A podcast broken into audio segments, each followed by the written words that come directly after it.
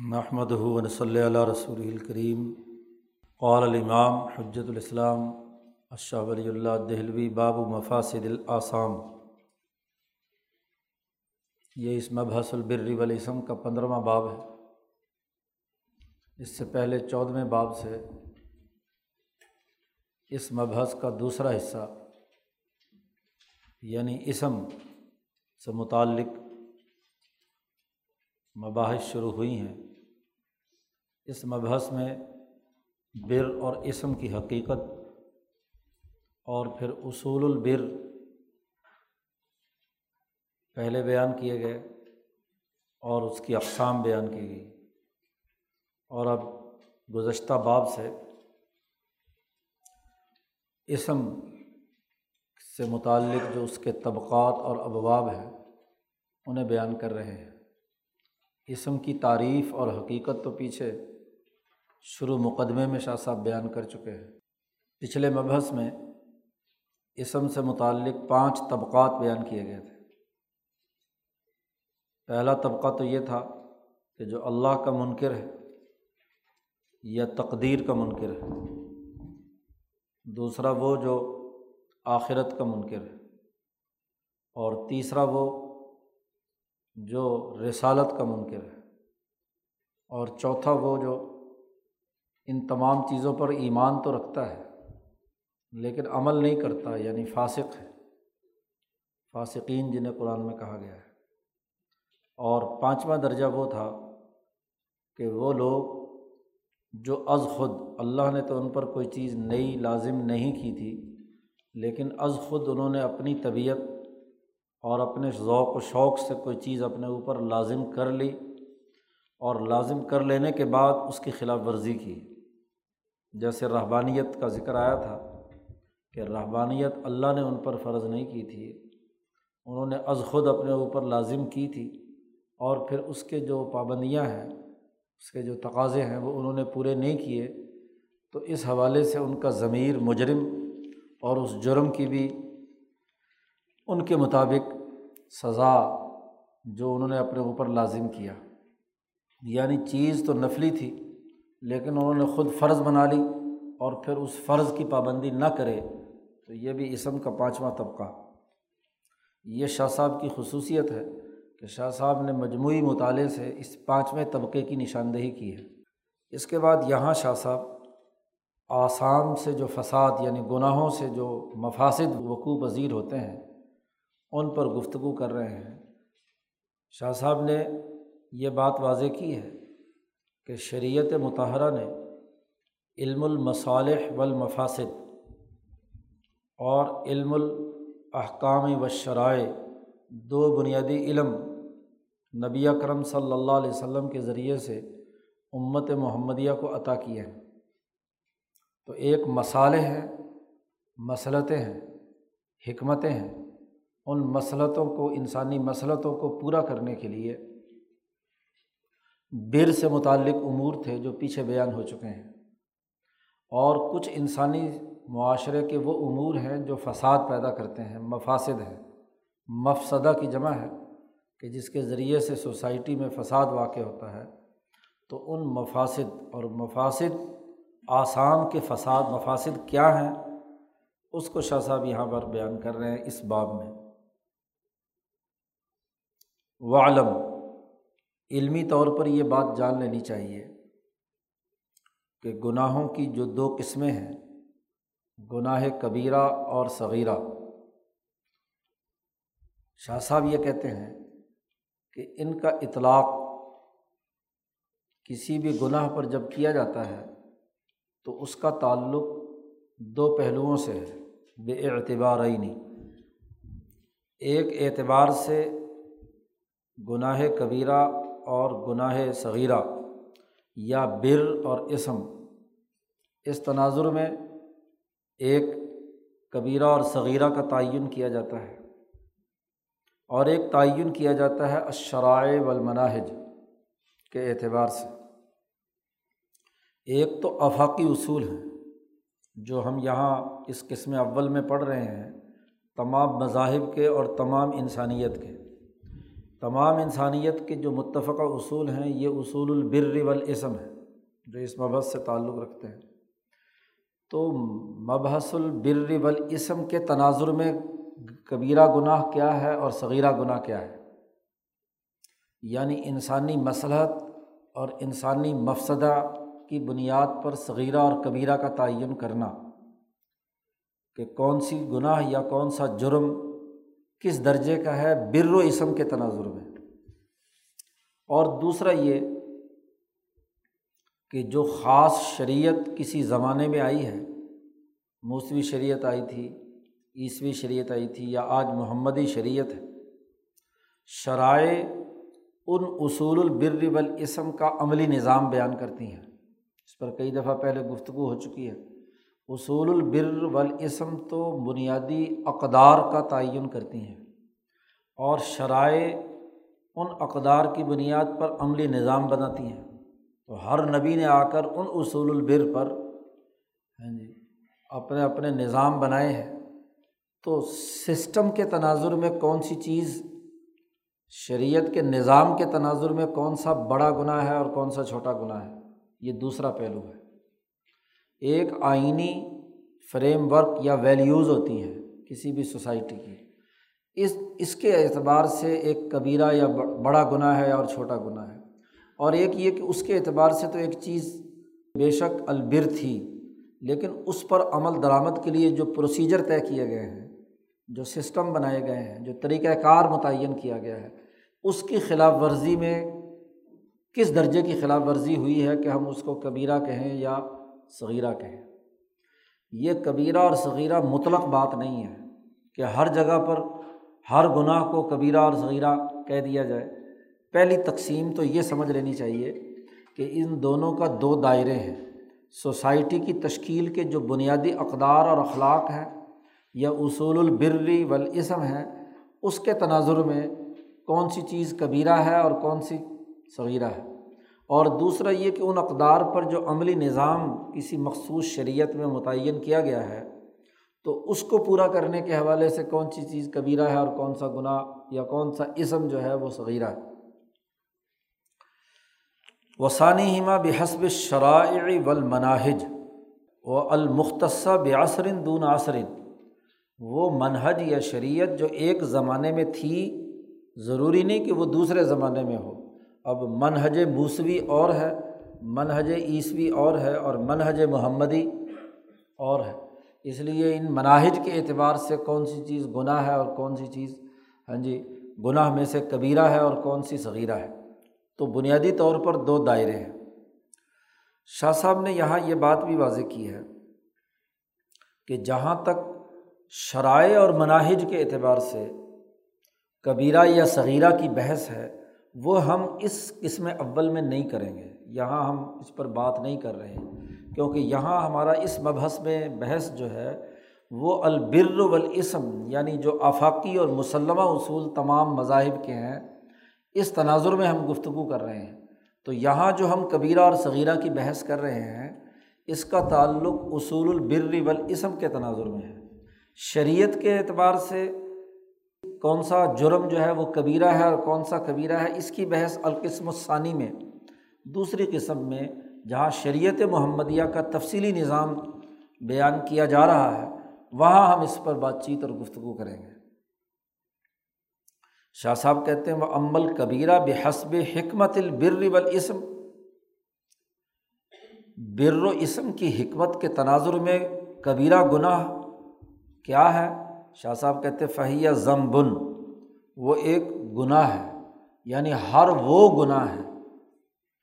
فہیہ ضمبن ہر وہ گناہ ہے جس کے اندر یہ تین چار چیزیں پائی جائیں۔ نمبر ایک، ہر وہ جرم جو یوجب العذاب فی القبری والمحشری ایجاباً ایسا جرم کہ جس کے نتیجے میں قبر میں یا حشر میں عذاب لازمی اور ضروری ہو جائے۔ جی پوری قوت اور طاقت کے ساتھ اس جرم کے نتیجے میں۔ اور یقیناً وہ ایسا ہی جرم ہوتا ہے جو اصول انسانیت کے خلاف ہوتا ہے مسلط انسانیت کے سراسر خلاف ہوتا ہے۔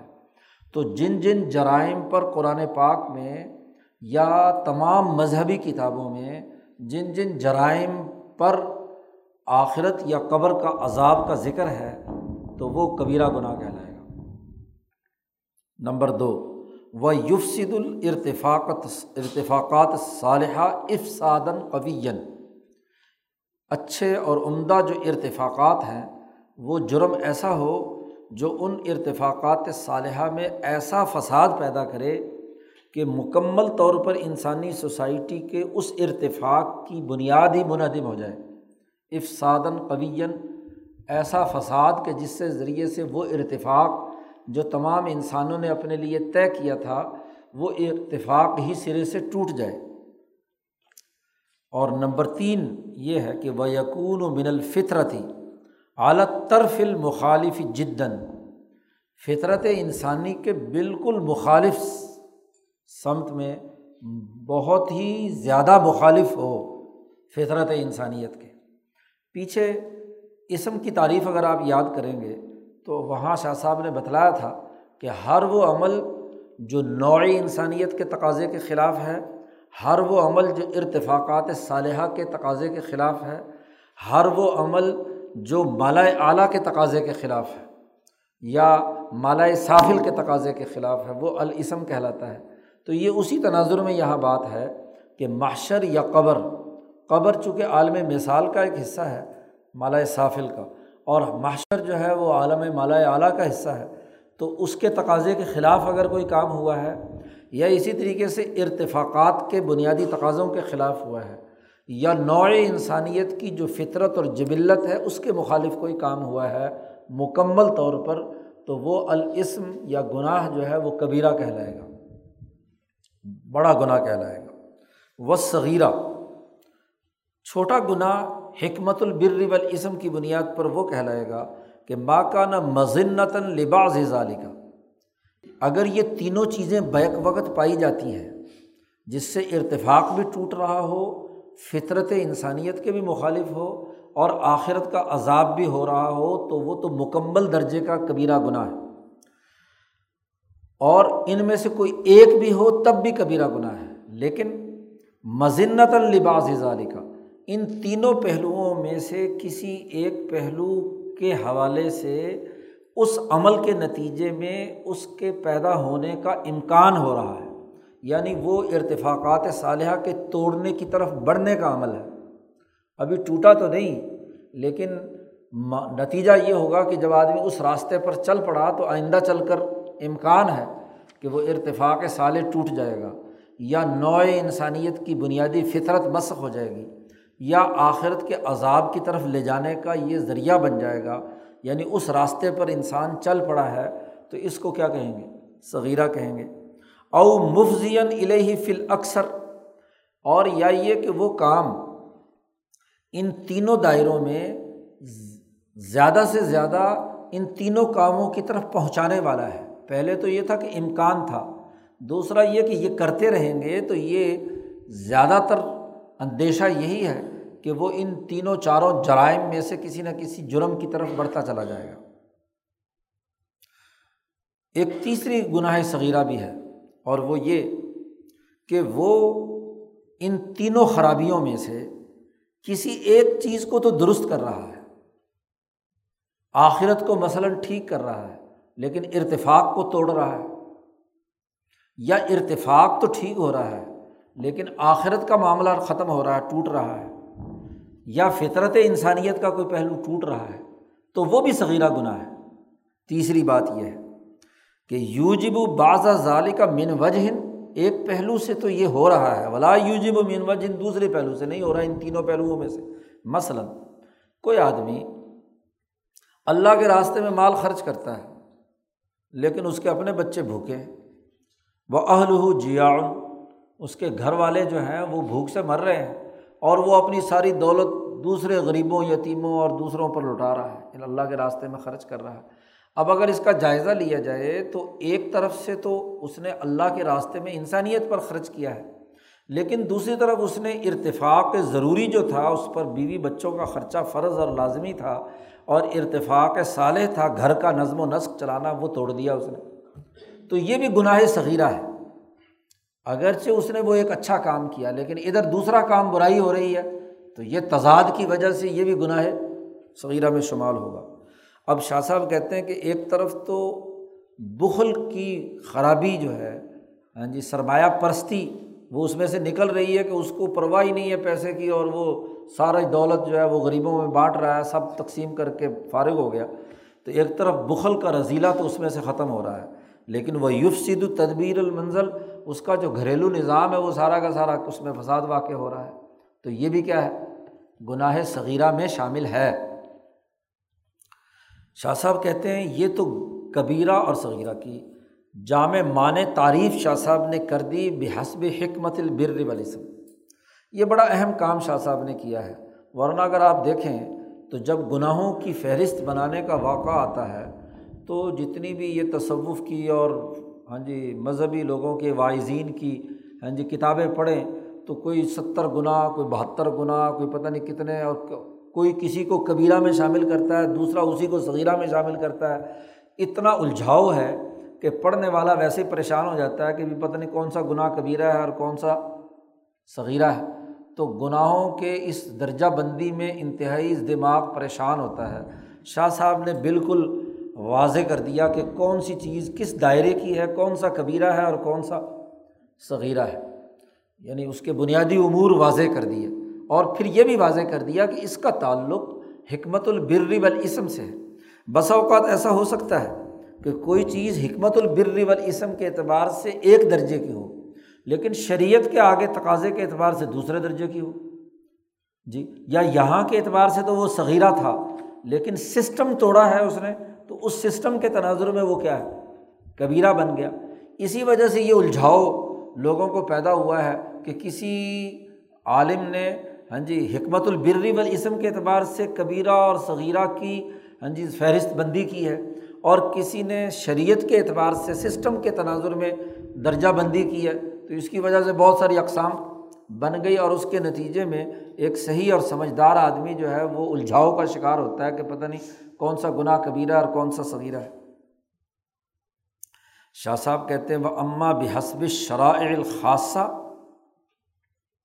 اصولی بات شاہ صاحب یہ کہتے ہیں کہ جو شرائع خاصہ کے اعتبار سے، خاص مخصوص شریعت کے اعتبار سے جو کبیرہ اور صغیرہ ہے، تو شاہ صاحب کہتے ہیں، فما نصت شریعت و اعلیٰ تحریمی ہی شریعت میں اگر کسی چیز کو حرام قرار دینے کی نس آ چکی ہے کہ یہ قطعی حرام ہے، یا شار علیہ السلام نے اس کام کے نتیجے میں جہنم سے ڈرایا ہے کہ جہنم میں جانا پڑے گا، او شرع علیہ حدن یا اس پر کسی حد کے نفاذ کا حکم دیا ہے نبی نے، او سما مرتکب ہو یا اس گناہ کو کرنے والے کو ہاں جی نبی اکرم صلی اللہ علیہ وسلم نے ملت کے دائرے سے خارج اور کافر قرار دیا ہے۔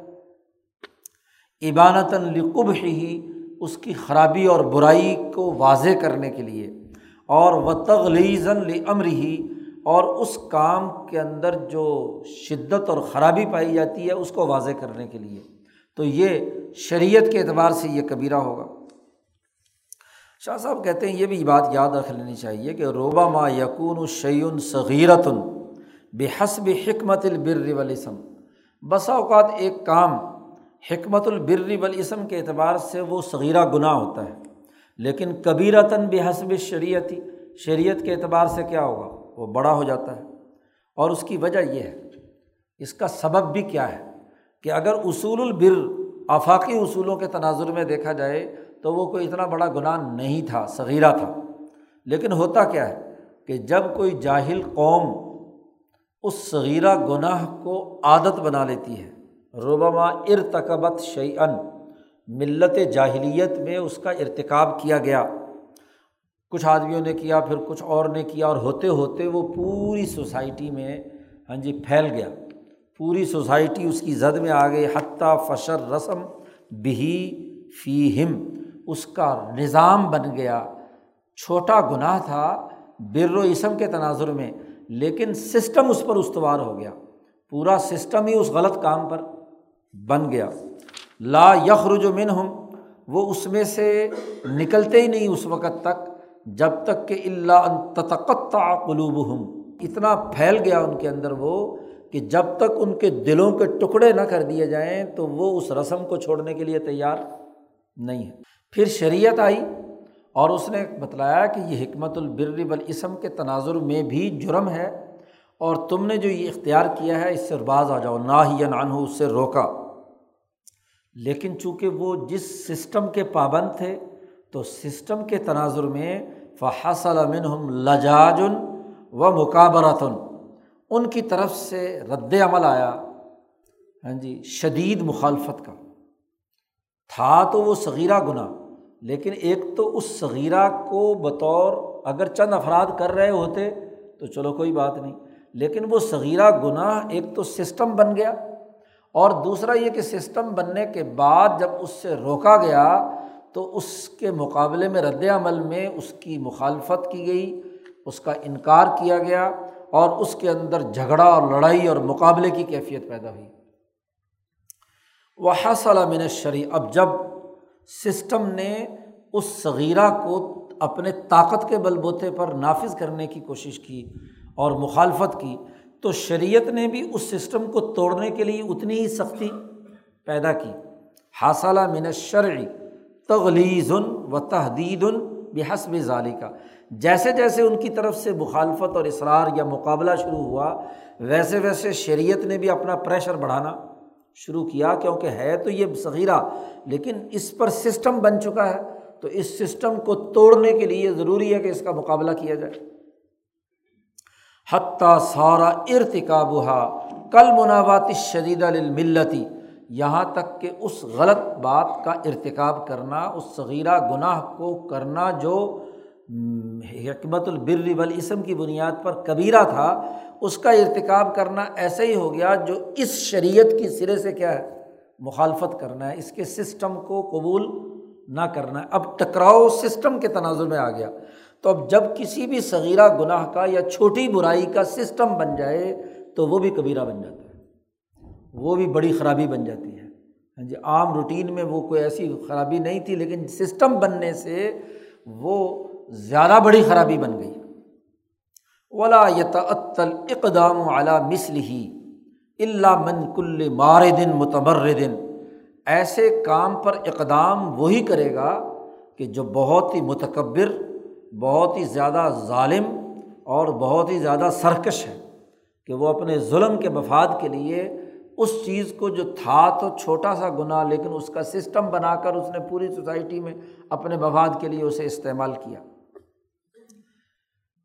گویا کہ سسٹم کی اثر آفرینی یہ ہے کہ چھوٹا گناہ بھی اس سسٹم کی وجہ سے بڑا گناہ بن جاتا ہے۔ چھوٹا گناہ جرم تھا، چند افراد تک محدود تھا، بس اوقات اس کو نظر انداز کر دیا جاتا ہے۔ جیسے نبی نے بہت سارے معاملات کے اندر چیزوں کو نظر انداز کیا ہے کہ چند افراد نے کی، چلو آہستہ آہستہ خود ہی ٹھیک ہو جائیں گے۔ ہاں جی لیکن جب اس کا سسٹم بن گیا تو پھر اب اس کی مخالفت شدید ہوگی۔ اب اسی سے شاہ صاحب کی اس بات سے یہ بات اچھی طرح سمجھ لینی چاہیے کہ جب تک مسلمانوں کا سسٹم غالب تھا، چوری، ڈاکہ، قتل، اگرچہ حکمت البری والاسم کی بنیاد پر بھی بہت بڑی خرابی تھی، افراد کرتے تھے تو ان کے لیے سسٹم تھا، سزا دے دی۔ اب چوری، ڈاکہ، قتل و غارت گری یا ایسا کوئی چھوٹا سا گناہ بھی جس کو سسٹمائز کر دیا گیا، نظام کے طور پر آ گیا۔ تو اب اس نظام میں آ کر اس کی خرابی بڑھ گئی۔ تو اس لیے اس نظام کے لیے فق و کل نظام کی ضرورت پیش آئی۔ اس سسٹم کو توڑنے کی ضرورت پیش آئی۔ اس کا مطلب یہ کہ وہ آدمی لا یستحیہ من اللہ ولا من الناس، وہ نہ اللہ کی حیا کرتا ہے اور نہ انسانیت کی شرم اس میں ہے۔ اس لیے فقوتی با کبیر ظالی کا اب وہ اس زمانے میں کبیرہ گناہ ہو گیا یہی بات آج کل کے مولویوں کو سمجھ میں نہیں آتی۔ ایک گناہ مسلمانوں کے غلبے کے زمانے میں چھوٹا گناہ تھا، صغیرہ تھا۔ یعنی سسٹم ٹھیک تھا، وہ چھوٹا تھا۔ لیکن جیسے ہی سامراج، انگریز سامراج کا نظام قائم ہوا اور اس کی بنیاد پر غلط سسٹم وجود میں آ گیا، تو اب وہ کبیرہ بن گیا۔ اس کے مقابلے میں مزاحمت اور اس کے مقابلے کی جد وجہد اور کوشش وہ لازمی ہوگی۔ اس بات کو کس نے سمجھا؟ شاہ ولی اللہ صاحب نے۔ اس لیے شاہ صاحب نے انقلاب کا نظریہ دیا فق النظام کی بات کی۔ اب اس لیے صوفیہ ہاں جی جب مسلمانوں کے غلبے کے زمانے میں انہوں نے کبھی سیاست پر بات نہیں کی، سسٹم پر بات نہیں کی، اخلاقی بعض کہا، حکمت البر والاسم کے اصول پر کہ یہ برائی ہے، یہ برائی ہے، اس کو چھوڑ دو۔ تو جو دعوت کا اسلوب تھا وہ انہوں نے رکھا۔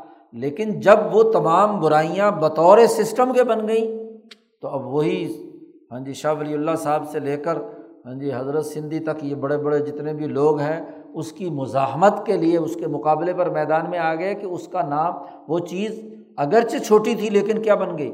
سسٹم بن گیا اس سے باقی تمام مسئلے بھی ہاں جی کبیرہ اور صغیرہ کے حل ہو گئے۔ شاہ صاحب کہتے ہیں مبل جملہ تھی خلاصہ یہ ہے کہ یہ جو شریعت کے اعتبار سے کبیرہ یا صغیرہ گناہ ہیں ان کی بحث ہم اس قسم میں نہیں کریں گے، اس کی ہم اگلی قسم میں بات کریں گے۔ بالجملاتی خلاصہ یہ ہے کہ نحن نعخل الکلام فل قبائر تو یہ جو قبائر بحسب شریعہ ہیں یعنی دین کے سسٹم کے تناظر میں جو جو گناہ کبیرہ بنے ہیں، ان پر بات چیت اور گفتگو ہم بعد میں کریں گے القسم ثانی دوسری قسم میں۔ کیوں کہ وہاں جب سسٹم جب بیان کر رہے ہیں، مثلاً نماز کا نظام بنایا، بتایا، زکوٰۃ کا بتایا، حج کا بتایا، یا ابواب الرزق، رزق کمانے اور معاشی سسٹم بتلایا ہاں جی اسی طریقے سے ہاں جی احسان کا نظام، علم الاحسان بتلایا وہاں قسم ثانی میں کہ یہ یہ سسٹم ہے۔ تو اس کے جو ضد جتنے بھی امور تھے، ان کو وہیں پر بیان کرنا مناسب ہے کہ اس سسٹم کے متصادم سسٹم کے یہ یہ امور ہیں قوائر ہیں اور ان کو ختم کرنا ضروری اور لازمی ہے۔ تو اس کتاب کے قسم ثانی میں ہم شریعت کے تناظر میں جو کبیرہ گناہ ہیں، ان کی بحث ہم بعد میں کریں گے۔ دالی کا موضوع ہو اس لیے کہ وہی اس کا مقام ہے بات کرنے کا۔ یہاں چونکہ اس پوری قسم اول میں تو حکمت البری والاسم کے تحت ہم گفتگو کر رہے ہیں۔ ون و نب بھی ہو اعلیٰ مفاصد القبائری بحسب حکمت البر والاسم ہا ہونا یہاں پر ہم ان قبائر کے مفاصد پر بحث کر رہے ہیں جو حکمت البر والاسم کے اعتبار سے ہیں۔ کما فالنا فی انواع البر نحبم من ذالکا جیسا کہ ہم نے پیچھے ابھی جب اصول البر بیان کیے ہیں، تو ان اصول البر میں جو اس کے متصادم عمل تھا، اس کو ہم نے وہاں پر اس کی نشاندہی کی تھی۔ اس لیے یہاں بھی جو مفاصد آسام ہیں وہ ان گناہوں کے بیان کریں گے کہ جو حکمت البر والاسم کی بنیاد پر کبیرہ یا صغیرہ اب کبیرہ اور صغیرہ کا تعین اور اس کے حقائق جو ہیں، تعریف اس کی شاہ صاحب نے واضح کر دی۔ اس کے بعد شاہ صاحب کہتے ہیں کہ ایک اور مسئلہ ہے کہ کیا گناہ کبیرہ کا مرتکب اس کو کس دائرے میں، کیٹیگری میں شامل کیا جائے۔ یہ بڑا اختلافی مسئلہ ہے۔ وقد اختلاف الناس فل کبیرتی کبیرہ گناہوں کا جس نے ارتکاب کیا ہے، اس کے بارے میں لوگوں کا اختلاف ہے کہ ایزا مات العاصی علیہ جس نے کبیرہ گناہوں کا ارتکاب کیا ہے، وہ اگر مر گیا اور ولم یتب اور اس نے توبہ نہیں کی، تو حل یجوز ایاف اللہ عنہ اولا کیا جائز ہے کہ اللہ تعالیٰ اسے معاف کر دے گا یا نہیں؟ اس کا اسٹیٹس کیا ہے؟ کیا وہ مسلمان ہے یا کافر ہے؟ اور اگر مسلمان ہے تو کیا اس کو معاف کرے گا یا معاف نہیں کرے گا؟ تو یہ بڑا اختلافی مسئلہ ہے۔ وجاعت کل فرقتن بے عدلت من الکتاب و سننا ہر ایک فرقے اور گروہ نے کتاب و سنت سے بڑے بڑے دلائل بیان کیے ہیں۔ بنیادی طور پر تو تین جماعتیں یا تین گروہ ہیں۔ اہل سنت ہیں معتضلہ ہیں اور خوارج ہیں، خارجی ہیں، تین گروہ ہیں۔ اہل سنت کا بنیادی حکم یہ ہے، کبیرہ گناہ کے مرتکب کے بارے میں ان کے یہاں ضابطہ اور قاعدہ یہ ہے کہ وہ کافر اور مشرق نہیں ہوتا۔ کبیرہ گناہ کے ارتکاب سے وہ کافر نہیں ہوتا، ایمان کے دائرے سے خارج نہیں ہوتا۔ اور بغیر توبہ کے بھی مر گیا تو اللہ کی مرضی ہے کہ اس کو معاف کر دے۔ کیونکہ اللہ نے شرک اور کفر کے تو معاف نہ کرنے کا واضح اور اعلان کر دیا، ان اللہ اللہ یغ فرو شرک بھی و یغ فرو مادون ذالک۔ جس نے شرک کیا اور کفر کیا ہے، اس کو تو اللہ تعالیٰ کبھی معاف نہیں کرے گا اور اس کے علاوہ کو معاف کر دے گا۔ یغ فرو مادون ذالک۔ اس کے علاوہ جتنے بھی ہیں ان کو معاف کر دے گا۔ تو یہ تو اہل سنت کا عقیدہ ہے اور ان کا نقطۂ نظر یہ ہے۔ معتزلی یہ کہتے ہیں کہ نہ وہ مومن ہے، نہ وہ کافر ہے۔ نہ ادھر ہے، نہ ادھر ہے۔ لئی سا بھی مومن ولا بھی کافر نہ وہ کافر ہے، نہ مومن ہے۔ جی اگر تو توبہ کر کے مرا ہے تو جنت ہے، اور اگر توبہ کر کے نہیں مرا تو ہمیشہ ہمیشہ جہنم میں رہے گا۔ اچھا جی ایک تیسرا فرقہ ہے خارجیوں کا۔ انہوں نے کہا کہ بھائی جو کبیرہ کا ارتکاب، کبیرہ کا کیا صغیرہ کا بھی ارتکاب کرے، وہ پکا کافر ہے۔ خارجیوں نے دوسری انتہا پہ پہنچ کر انہوں نے کہا کہ جو کبیرہ کا جس نے بھی ارتکاب کیا ہے، حتیٰ کہ صغیرہ گناہ کا بھی ارتکاب کیا ہے، وہ کافر ہے۔ ہاں جی اگر توبہ کے بغیر مر گیا تو ہمیشہ ہمیشہ جیسے کافر جہنم میں رہیں گے، وہ بھی جہنم میں رہیں گے۔ تو یہ تین بنیادی گروہ ہیں۔ تو اور ہر ایک کے پاس بڑے بڑے دلائل ہیں، آیات ہیں، احادیث ہیں۔ ہاں جی اپنی طرف سے آثار ہیں، بڑی علمی اور منطقی بحثیں ہیں۔ اگر ہم عقائد کی کتابیں پڑھیں تو وہاں خوب دھینگا بجتی ہے اور ہر طرف سے بڑے لمبی چوڑی ہاں جی بحثیں ہیں۔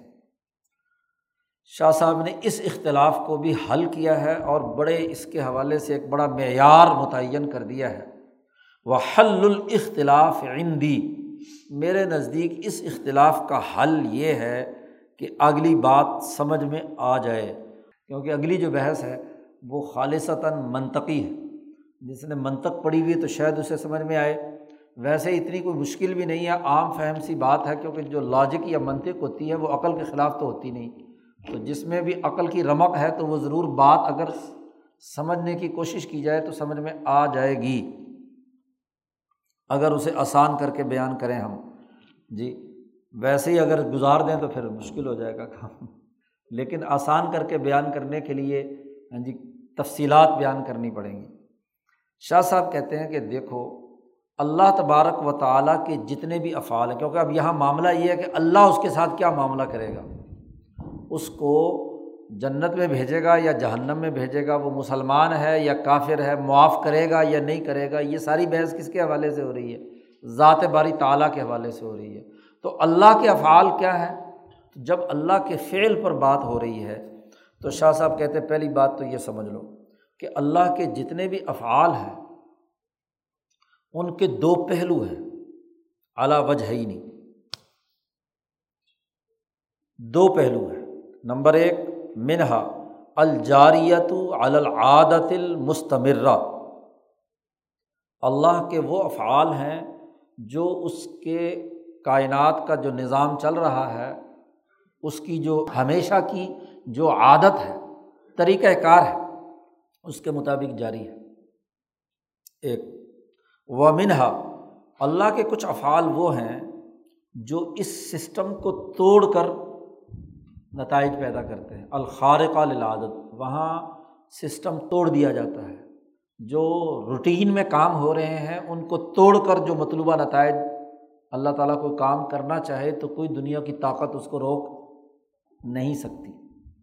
خار، خرق عادت جسے کہتے ہیں یعنی عام عرف میں جو انسانوں کا سسٹم چل رہا ہے، اس سے ماورا اللہ تعالیٰ کر سکتا ہے۔ اللہ کے افعال کے اندر یہ بات بھی پائی جاتی ہے۔ پہلی بات تو یہ سمجھ لیں کہ تمام افعال کے دو پہلو ہیں، ایک جو وہ روٹین کے مطابق جو کام ہو رہا ہے اور اس کے لیے جو قانون، ضابطے یا طریقۂ کار اور سسٹم ہے وہ اللہ نے نافذ کیے ہوئے ہیں اس کے مطابق۔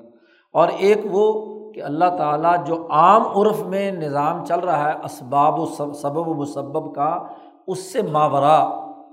جی کسی ہاں جی تدبیر کے کسی پہلو سے خر کے عادت اگرچہ خر کے عادت بھی کسی نہ کسی سسٹم کے تحت ہوتا ہے، لیکن وہ سسٹم، اس سسٹم سے کیا ہوتا ہے؟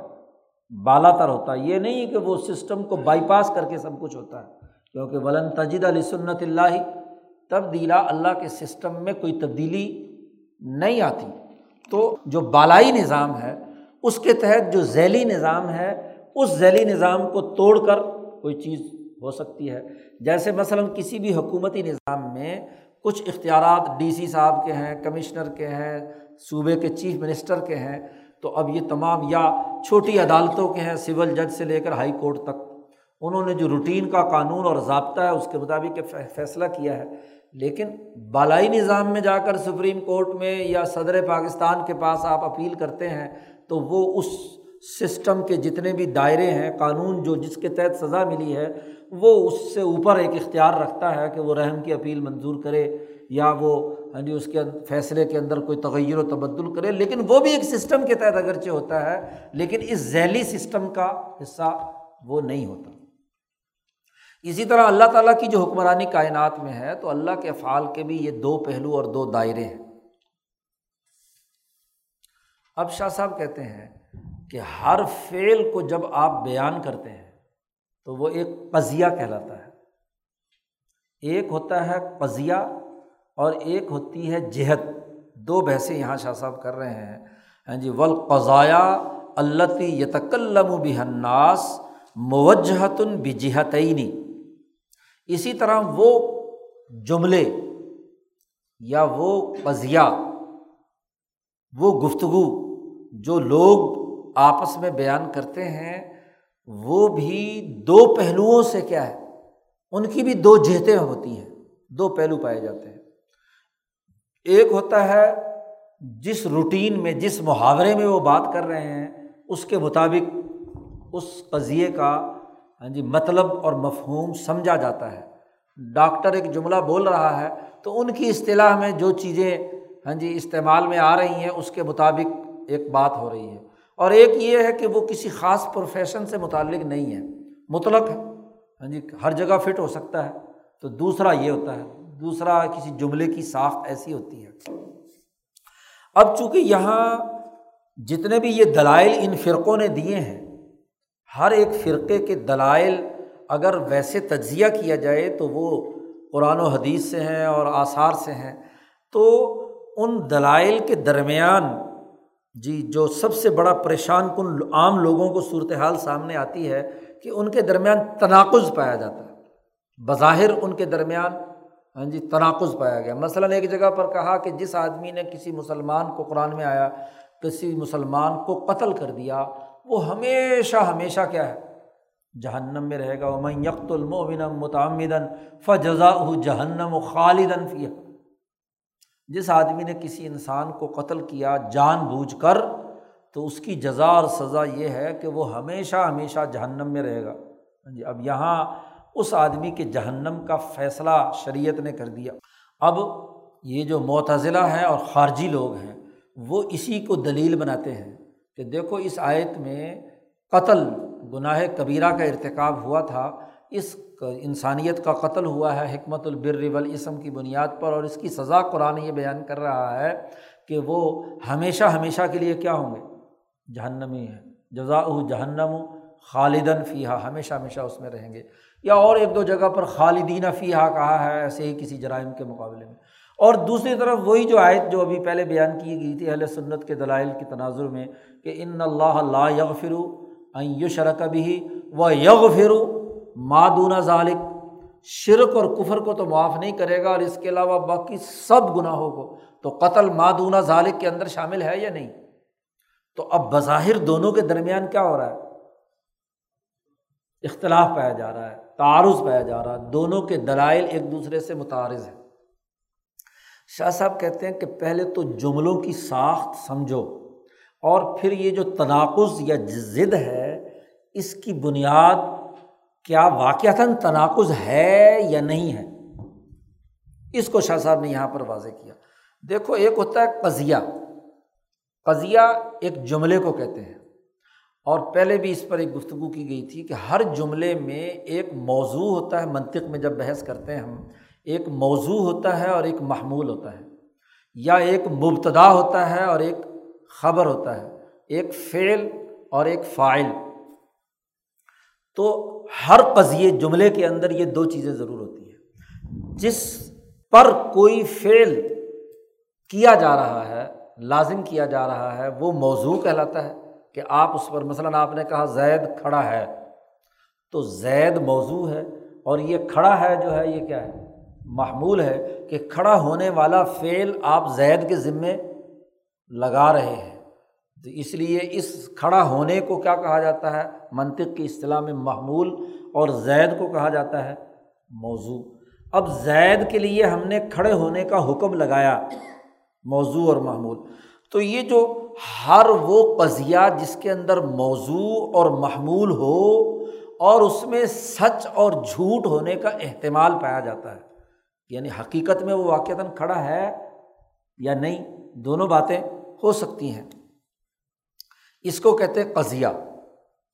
دوسری طرف اگلی بات جو شاہ صاحب نے کہی ہے موجہ کہ جو لوگ قضیہ یا جملہ بولتے ہیں، ایک موجہ ہوتا ہے اور ایک غیر موجہ اس کو کہتے ہیں منطق کی اصطلاح میں، کہ جس کے اندر کوئی جہت نہیں ہوتی، کوئی جہت۔ تو جہت کسے کہتے ہیں؟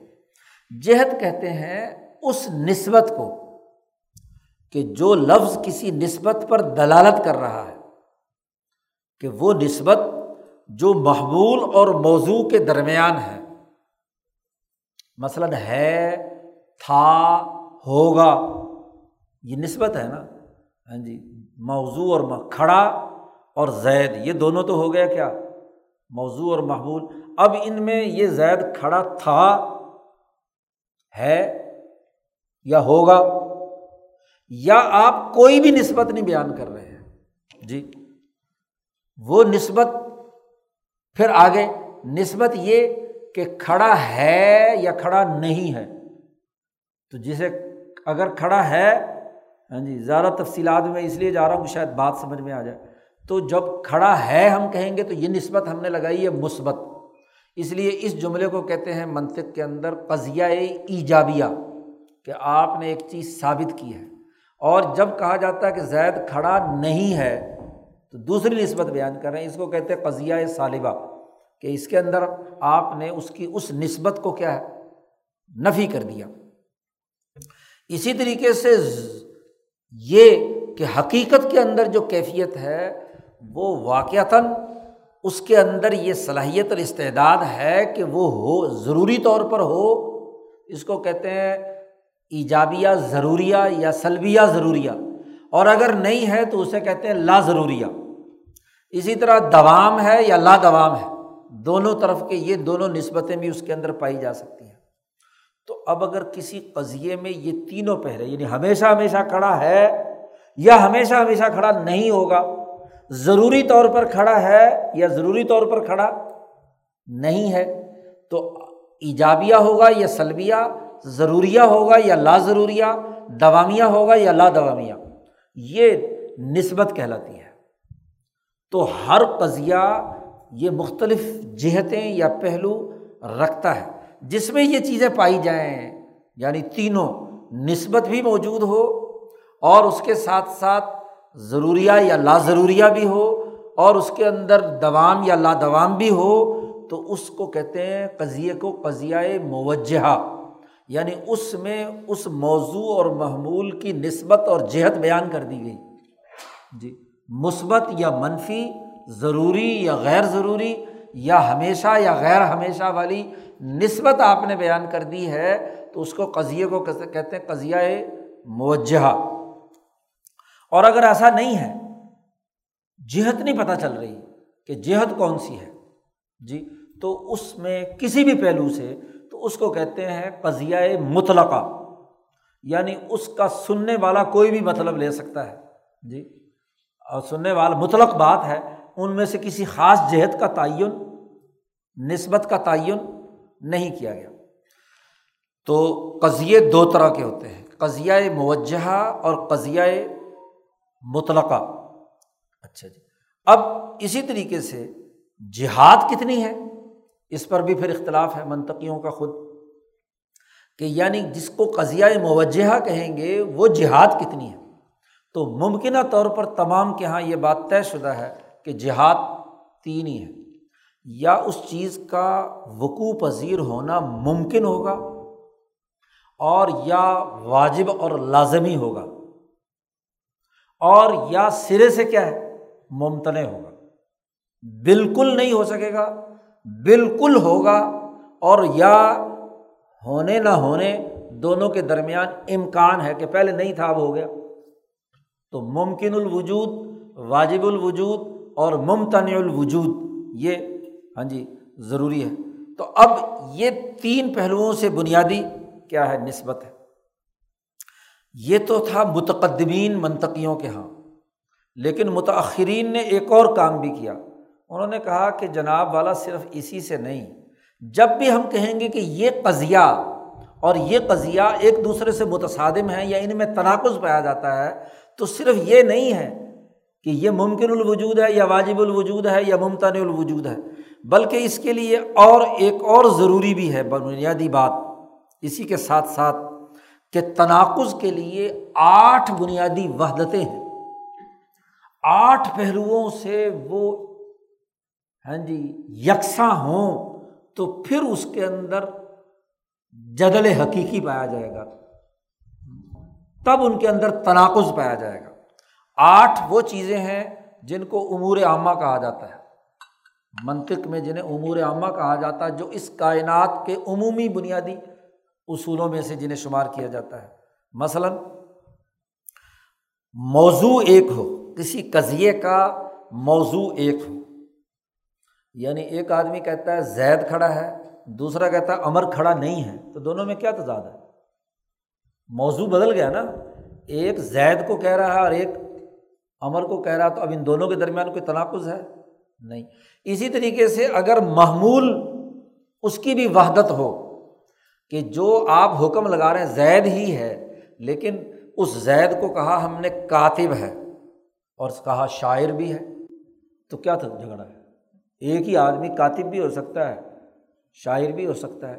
تو تناقض کی ایک شرط پہلی شرط یہ ہے کہ موضوع بھی ایک ہو محبول بھی ایک ہو۔ دو شرطیں۔ تیسری شرط یہ ہے کہ زمانہ بھی ایک ہو۔ زمانہ مختلف ہو گیا، ایک کا دن کا کام ہے اور ایک کا رات کا کام ہے۔ تو زمانہ ٹائم بدل گیا تو کیا ہے؟ تناقض نہیں۔ کہ ایک ہی وقت میں اتنے بج کر اتنے منٹ پر زید یہ بھی کر رہا تھا اور یہ بھی کر رہا تھا، ایسا نہیں ہو سکتا۔ تو زمانے کی وحدت بھی ضروری ہے۔ اسی کے ساتھ ساتھ مکان کی وحدت بھی ضروری ہے۔ ٹائم اینڈ اسپیس دونوں چیزوں کی وحدت ہوگی تو پھر کیا ہے؟ آپ کہیں گے کہ ان دونوں قضیوں کے درمیان کیا ہے؟ تضاد پایا جا رہا ہے۔ اسی طریقے سے اگرچہ یہ ساری وحدتیں موجود ہوں، لیکن شرط شرط کوئی لگا دی گئی کہ اگر ایسا ہوگا تو ایسا ہوگا۔ تو ایک کی شرط اور ہے، دوسرے کی شرط اور ہے۔ تو تب بھی کیا ہے؟ دونوں کے درمیان کوئی تناقض نہیں ہے، کوئی لڑائی نہیں ہے۔ اسی طرح ان کی نسبت اور اضافت بھی ایک ہونی چاہیے کہ جس نسبت اور پہلو سے بات بیان ہو رہی ہے، وہ پہلو جو ہے نا، وہ دونوں کے دونوں ایک ہوں۔ کیونکہ اگر ایک جملے میں کہا گیا کہ اس کا رخ اس طرف تھا، دوسرا کہتا ہے اس طرف تھا۔ تو اگر جہت یا نسبت ایک ہوگی تو پھر تو کیا ہے؟ دو باتوں کے درمیان ٹکراؤ ہوگا، لیکن اگر یہ بدل گئی تو اس کے نتیجے میں بھی کیا ہے؟ معاملہ فرق۔ تیسرا یہ کہ جز اور کل کے اعتبار سے بھی وحدت ہو۔ یعنی آپ کسی جز، اسی جز کے بارے میں دو متضاد باتیں کر رہے ہیں۔ اور اگر وہ کوئی کل ہے، تو اسی کل کے بارے میں آپ بات کر رہے ہیں تو پھر آپ تناقض ہوگا۔ اگر ایک جز ہے اور ایک کل ہے، تو کل کی حیثیت سے وہ کچھ اور ہو سکتا ہے، اور جز کی حیثیت سے وہ کچھ اور ہو سکتا ہے، ان کے درمیان کوئی تناقض، کوئی لڑائی اور جھگڑے کی بات نہیں ہے۔ اسی طریقے سے قوت اور فعل کے اعتبار سے بھی کیا ہے، وہ ایک ہی صلاحیت ہے۔ ایک آدمی میں استعداد، قوت کہتے ہیں استعداد کو۔ اور ایک یہ کہ بالفعل آپ آدمی کام کر رہا ہے، تو اگر ایک آدمی صرف استعداد بیان کر رہا ہے اور ایک آدمی بالفعل کسی چیز کو بیان کر رہا ہے، تو تب بھی تناقض نہیں ہو سکتا، دونوں کی باتیں درست ہو سکتی ہیں کہ ایک آدمی میں استعداد تو تھی، لیکن اس وقت وہ بالفعل کام نہیں کر رہا تھا۔ ایک نے استعداد بیان کی ہے، ایک نے فعل بیان کیا، تو دونوں میں کیا جھگڑا؟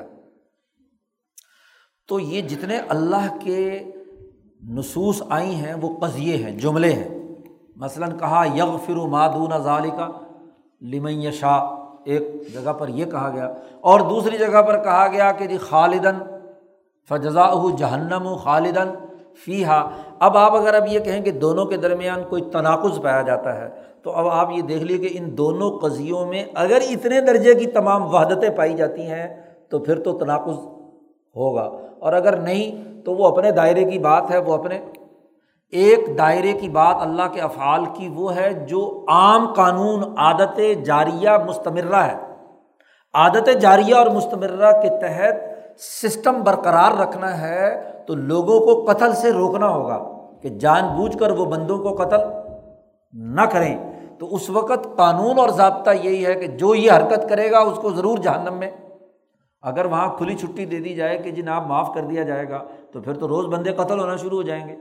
تو عادت جاریہ مستمرہ کے سسٹم کے تحت ہاں جی چونکہ یہاں ان کو قتل سے روکنا ہے، اس لیے ان کے اوپر بڑے سخت قانون کا اطلاق لازمی اور ضروری اور ایک ہے خر کے عادت، کہ اللہ تبارک و تعالیٰ سزا بھگتنے کے بعد کسی بھی وقت، کسی زمانے میں جب اس قتل کی، جو اس نے انسانیت کے خلاف کیا ہے، تو وہ زمانہ گزرنے کے بہت عرصے بعد خوب سزائیں بھگت کر کالا ہاں جی سیاہ ہو گیا۔ جو حدیث میں آتا ہے کہ جی گناہوں کی سزا بھگتتے بھگتتے بھگتتے ہاں جی بالکل جسم کوئلہ ہو گیا۔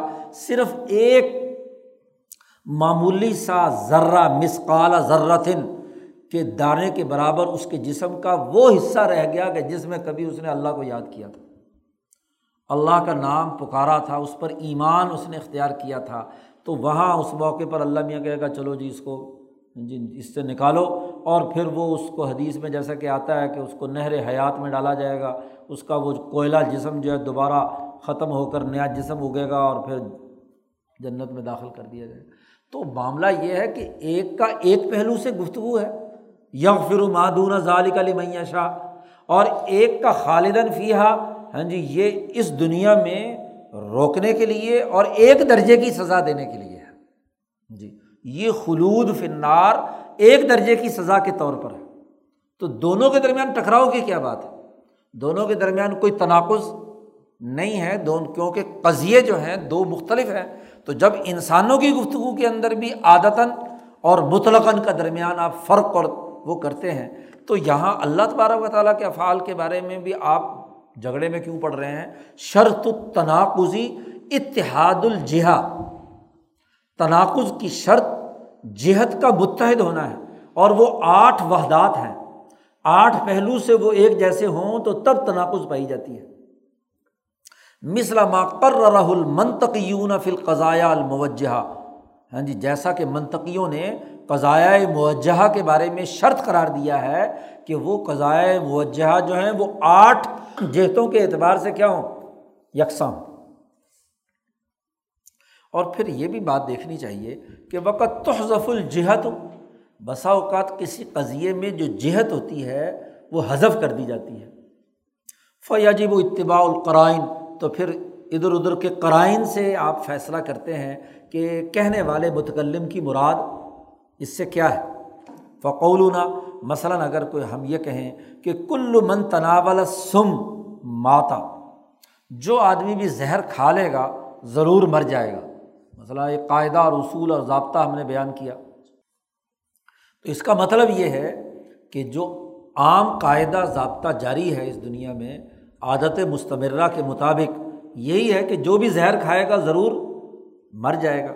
لیکن اگر کوئی آدمی یہ کہے کہ ضروری نہیں ہے کہ ہر وہ آدمی جو زہر کھائے اور مر بھی جائے۔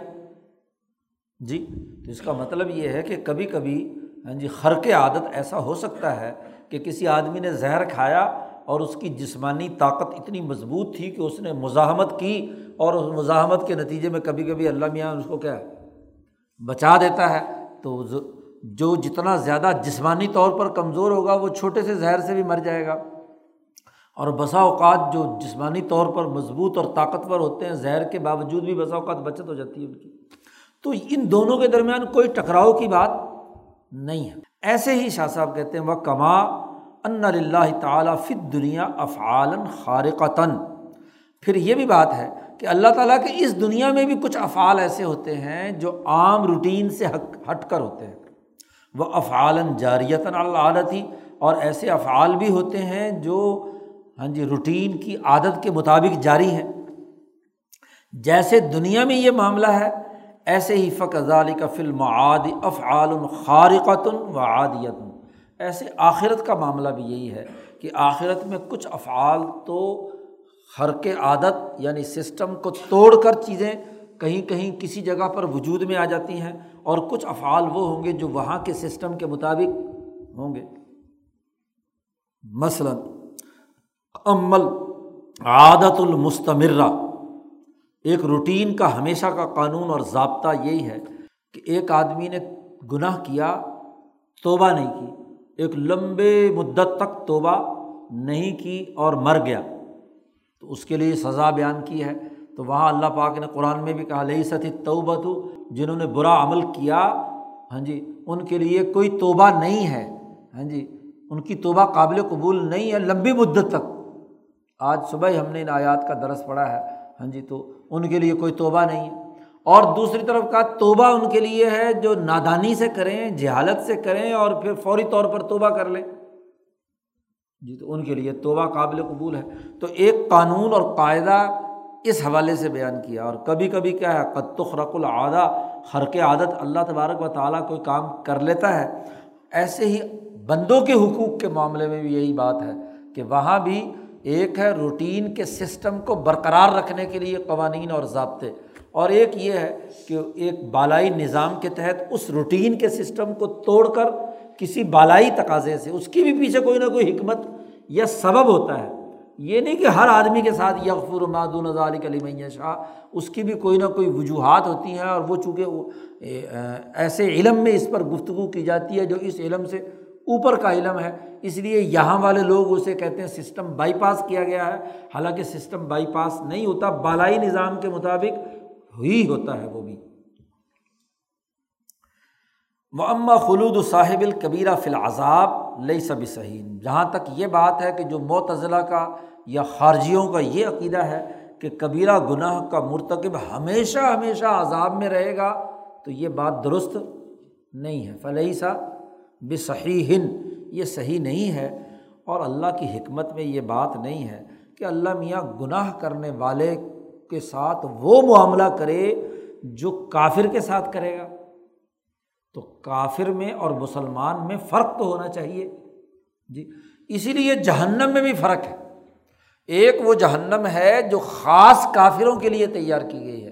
قرآن نے خود کہا ہے عدت لل کافرین وہ جہنم جس کے انسان اور پتھر ایندھن ہیں، اس کے بارے میں خاص طور پر اللہ نے خود کہہ دیا کہ عدت لل کافرین یہ صرف کافروں کے لیے تیار کی گئی ہے۔ اس کا مطلب یہ کہ ایمان والے گناہ گاروں کی جہنم بالکل الگ ہوگی کافروں والی جہنم سے۔ وہ کافروں والی جہنم میں تو ہمیشہ ہمیشہ کے لیے کیا ہے؟ وہ ہے لیکن جو کفر اختیار نہیں کر رہے، اور یہ بڑی حکمت اور سسٹم کے منافی بات ہے کہ گھوڑے اور گدھے کو دونوں برابر سمجھا جائے۔ ایک ایمان لا کر کچھ معاملات میں ڈسپلن توڑ رہا ہے، اسے بھی، اور ایک آدمی جو ہے وہ سرے سے نہیں مانتا، اس کو بھی دونوں کو کیا ہے، ایک ہی ترازو میں تولا جائے۔ تو یہ تو انصاف کے خلاف بات ہے۔ اللہ کی حکمت ایسے کیسے کر سکتی ہے کہ اس کو جو گناہ کبیرہ کا مرتکب ہے، اس کو کافر کے زمرے میں داخل کر دیا جائے۔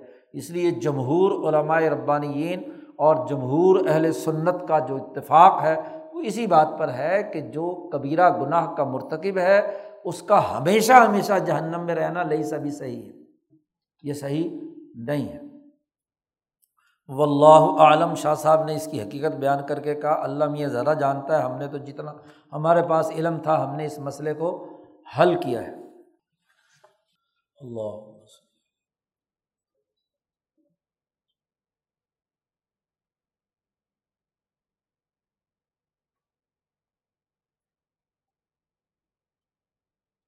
اجمعین۔